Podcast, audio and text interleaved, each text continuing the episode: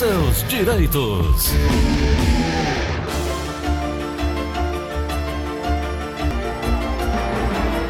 Doutor Renato Soares, muito bom dia, bem-vindo aqui no Show da Manhã. Tudo bem, doutor? Bom dia, Eglisson. Bom dia, nossos ouvintes. Feliz ano novo aí para todo mundo. Feliz ano novo. Doutor Renato, é, hoje a informação do DN é uma repercussão do que o Brasil já vem sentindo. Cerca de 97 mil cearenses aguardam atendimento no INSS. Essas solicitações por benefícios assistenciais para idosos e pessoas com deficiência e aposentadorias por idade. Todos esses processos estão apensados a processos mais complexos e aí o INSS está levando muito tempo para poder resolver essa situação. Não tem como é, sanar isso? Não há uma possibilidade, doutor Renato? Na verdade, a alegativa do INSS é uma falta de funcionários, né? Ele alega que o quadro efetivo dele é insuficiente para a análise de todos os processos. Eu não sei se a divisão entre urgência ou não urgência seria um modo de resolução completa do problema, mas o que eu escuto, Gleitson, dos meus clientes, das pessoas que estão diretamente envolvidos, é que eles até falam, não, vá para sua casa e aguarde. E a pessoa quando chega na agência fala, é tudo pela internet. Então assim, como que a pessoa que às vezes não tem uma certa instrução vai acompanhar um processo pela internet, sem nenhum tipo de informação? Hoje, o INSS, ele, ele trabalha sem um atendimento físico para você. Você chega lá, você não tem quem lhe atenda. Então assim, voltando ao início da sua pergunta, realmente a, a, a falta de efetivo atrapalha muito, né? Hoje eu também acompanhei as notícias, são quase 7 mil aposentados sem haver uma realocação dessas pessoas, né? É verdade. Um processo que deveria demorar 45 dias tem levado seis meses, o que tem prejudicado. Agora, doutor Renato, o Ministério Público não pode entrar com ação, não pode fazer com que o governo federal traga funcionários de, uma, de outras instituições ou contrato pessoal é, é, temporariamente para resolver esse caso? Na verdade, o Ministério Público ele ingressou com a ação já tem algum tempo, né? E a efetividade disso a gente viu nas decisões do governo federal de colocar os militares da reserva para fazer esse uhum. atendimento, né? Segundo o que a gente tem apurado, eles vão colocar essa, esse pessoal, treinamento para esse pessoal, que também vai demorar um certo tempo, para fazer o atendimento presencial, né? Então, assim... Que é o ideal. A, é, ainda está muito, assim não está bem esclarecido como vai ser o atendimento por essas pessoas. Estranha-me um pouco a questão de utilizar os militares da reserva, não de maneira nenhuma achando que a categoria não tem uma qualificação para isso, mas é um, toda qualquer tipo de pessoa que vai trabalhar no INSS, ele tem que passar por um treinamento. E treinamento demanda tempo, né? Eu tenho até informação com a Carolina Mesquita, está na 202 aí, né, Assunção? Ela fala sobre isso. Pelo menos 97 mil pessoas aguardam na fila do INSS para serem atendidas no Ceará. E a ideia do governo federal é realmente convocar 7 mil militares das Forças Armadas da Reserva para auxiliar no atendimento da fila do INSS. Vamos ouvir o que diz a nossa repórter. Para reduzir a fila de espera por aposentadorias e pensões, o Ministério da Economia prevê que devem ser desembolsados 9,7 bilhões de reais este ano. O INSS não tem conseguido responder os pedidos dentro do prazo legal de 45 dias. Para combater os atrasos, o governo prepara uma força-tarefa. O novo plano deve ser apresentado nesta quarta-feira. Confira a reportagem completa no site do Diário do Nordeste. Carolina Mesquita para a Rádio Verdes Mares. Obrigado, Carolina. O doutor Renato levanta uma questão aqui importante. O, o, o, o cerne da, da, da, questão não é só trazer esse pessoal para prestar o serviço, é como treinar esse pessoal para qualificar para o atendimento ao público, né? É uma excelente iniciativa, mas eu quero saber como, a não ser que no grupo de cada 10 pessoas tenha dois ou três ali dando suporte ou que haja um passo a passo, não sei, talvez, mas que algo precisa ser feito, isso sim sim, né, doutor Renato? Sim, e é, é importante salientar uma coisa que a gente às vezes até esquece.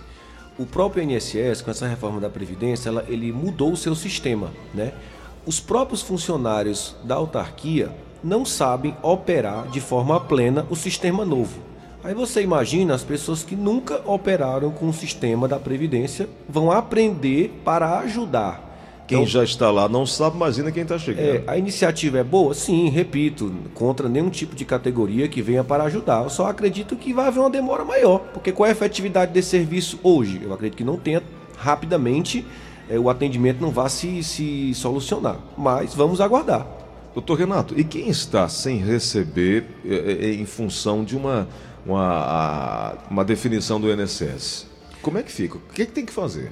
Olha, alguns juízes federais, eles têm acatado essa demora como uma não posso dizer uma confissão de negativa, mas como uma, uma, uma demora injustificável. Né? O que, que, tem acontecido? Alguns juízes, constatando que está havendo uma demora de mais de 45 dias, têm marcado as perícias judiciais, independente da finalização do processo administrativo. É, tem isso também. Doutor Renato, é, um ouvinte nosso nos manda aqui uma pergunta com o final de telefone 9833 e diz o seguinte: Eu nunca paguei a Previdência Social. Nunca paguei a Previdência.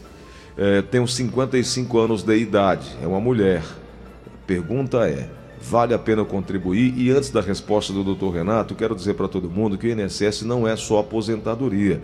Tem uma série de outros benefícios que você tem quando é segurado. Então, no meu entender, vale a pena contribuir. Agora, se a idade da nossa ouvinte, que ela pergunta, a idade dela ainda é, há um tempo hábil, aí é o Dr. Renato que precisa responder, né?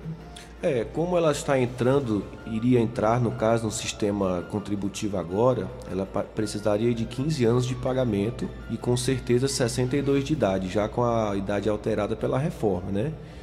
Tem a opção para ela do benefício assistencial, que ela necessita de 65 anos e comprovar que vive em condição de hipossuficiência financeira. O que é isso? Uma condição de pobreza, uma condição de necessidade real de um benefício. Então ela tem duas opções: ou ela contribui 15 anos, ou ela aguarda os 65 anos e comprova que tem direito ao benefício assistencial. É, é, bem simples, de uma certa forma, né, doutor? Agora tem que fazer esse levantamento em relação à, à, à renda da família, né? É, principalmente porque quando se vai para a esfera judicial, um assistente social é designado para ir à residência da, da, da pessoa. Então ele fotografa a casa, ele entrevista a pessoa, ele verifica quanto ela ganha, o que, que ela gasta. E aí sim, ele faz uma média da renda familiar. Se essa renda atender ao que o benefício exige, ele é concedido. Uhum. Doutor Renato, eu queria trazer uma questão, eu acredito que vai é, ajudar a muitos ouvintes que estão acompanhando a gente aqui na Verdinha. As contribuições recolhidas em carnês ela entra no cálculo do tempo de, de, contribuição e no cálculo do valor da aposentadoria, não é verdade? Sim. Doutor Renato, dependendo do código utilizado no pagamento do carnê e do valor, o segurado pode não ter direitos a certos benefícios, como aposentadorias por tempo de contribuição. Como é que a gente pode se, se prevenir ou evitar alguns erros que o próprio INSS comete? Não, na verdade, esses tipos de contribuições eles foram criados exatamente para privilegiar uma parcela da população que tem uma baixa renda. Vamos dar exemplo, por exemplo, o contribuinte facultativo, a dona de casa. Né? A dona de casa ela não trabalha, mas ela pode querer contribuir. Uhum. Então foi criada uma faixa de contribuição menor para ela, para que ela possa ter direito a alguns benefícios. 5%? Né? Oi? É 5%? É, a metade do pagamento normal, né? Para um salário mínimo. Então, o que, que acontece em casos? É, voltando à sua pergunta. Tem que se atentar a alguns detalhes, porque eu já tive um cliente que ele pagou quase 10 anos nessa baixa renda, que é chamado baixa renda popularmente falando. Uhum. E quando ele foi se aposentar, ele não tinha cumprido alguns requisitos, como manter o cadastro do CRAS atualizado. Então, praticamente, ele não conseguiu ter considerado esses 10 anos. Então, existe escalonamento de contribuições? Existe. Mas existem requisitos para cada uma ser aceita. É importante dizer isso. Doutor Renato, o, quais são os cuidados que precisamos ter em relação a esses cálculos, por exemplo, como preencher corretamente ali a GEPS com o código para recolhimento? Eu tenho um, uma pessoa que normalmente tem problema na hora que vai preencher aquilo lá, doutor Renato. É, na verdade, Gleidson, isso é uma pergunta que é até difícil a gente responder por conta do desconhecimento das pessoas, tanto da parte de informática, porque o INSS ele ensina isso, né? Ele só pede algumas informações básicas, mas aí o site do INSS praticamente ensina a fazer isso. E hoje, como eu te falei, o INSS ele não dá essa informação de forma pessoal quando você vai lá. O ideal é você procurar alguma pessoa que possa lhe ajudar, um profissional da área, um contador, alguém que lhe ajude para que você não esteja pagando isso aí de forma ineficaz. É verdade. O, os ouvintes continuam mandando perguntas no nosso WhatsApp, que é o 988-87-1306, 3261-1233, 3261-1333. Assunção tem um áudio aqui enviado pelo nosso ouvinte, com final de telefone 1036. É, bom dia, Gleison. Bom dia, seus ouvintes, bom dia pro doutor. Doutor, me tira uma dúvida. Eu tenho 55 anos, 34 anos, 7 meses de carteira assinada. Estou parado atualmente. Como fica a minha situação em relação ao INSS, nessa nova reforma? Doutor Renato. Bom, na verdade, a gente tem que fazer uma apuração dessa sua contribuição, se ela está totalmente constando no seu CNIS do INSS, né? O senhor provavelmente vai cair na regra de transição de 50%, porque o senhor falta menos de dois anos para se aposentar, e aí teríamos que observar só a sua idade mínima, né? E aí o senhor pode procurar é, a nossa consultoria, né? levar sua documentação, porque fica difícil a gente falar o que que falta, o que que não falta, porque às Precisa vezes ver, né, doutor? às vezes o senhor tem algum período que não está constando nem no INSS, então isso às vezes precisa de uma averbação, a gente precisa fazer alguma análise em cima disso. Mas provavelmente pelo tempo de contribuição que o senhor tem, o senhor cairia em alguma das regras de transição, que no caso é aquela de 50% do período que faltava. É isso. O seu José Ivan está na linha aqui da Verdinha, tem uma pergunta a fazer. Oi, Zé Ivan, bom dia. Bom, bom dia. Pode perguntar. Bom dia, doutor Renato. Bom dia. É, é, o seguinte, eu, eu trabalhei há muito tempo atrás e no tempo que eu trabalhava, que era em banco, tinha um salário, tinha um salário bom, sabe?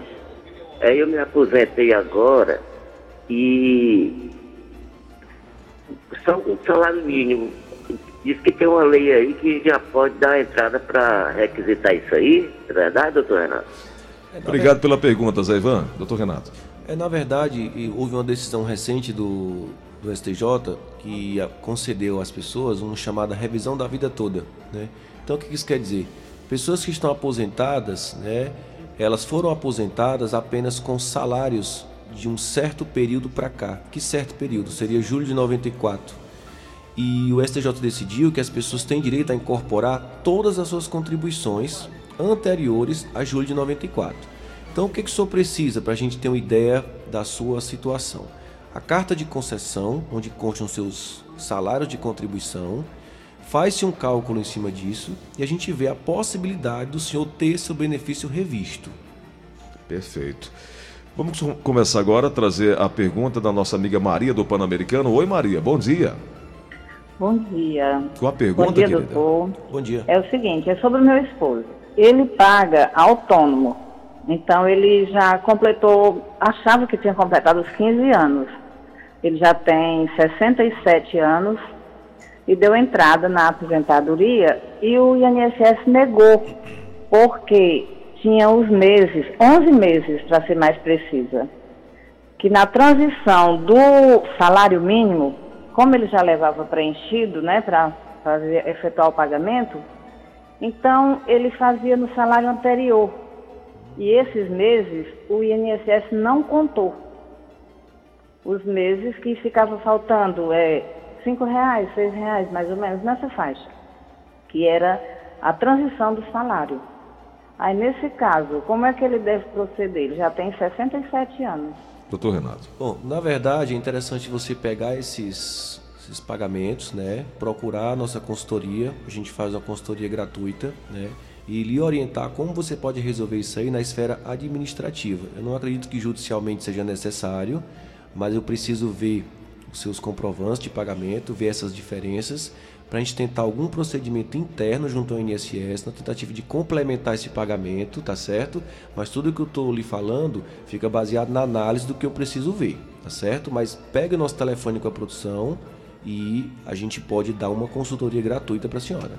O Vilamar também tem uma pergunta a fazer. Doutor Renato, eu, eu venho pagando, eu sou autônomo, pago há 5 anos, 5%, aliás, eu pago 5%, eu tenho todos os tipos de regalia normal, eu tenho 25 anos de contribuições, tenho 58 anos de idade. Quero saber sobre minha aposentadoria.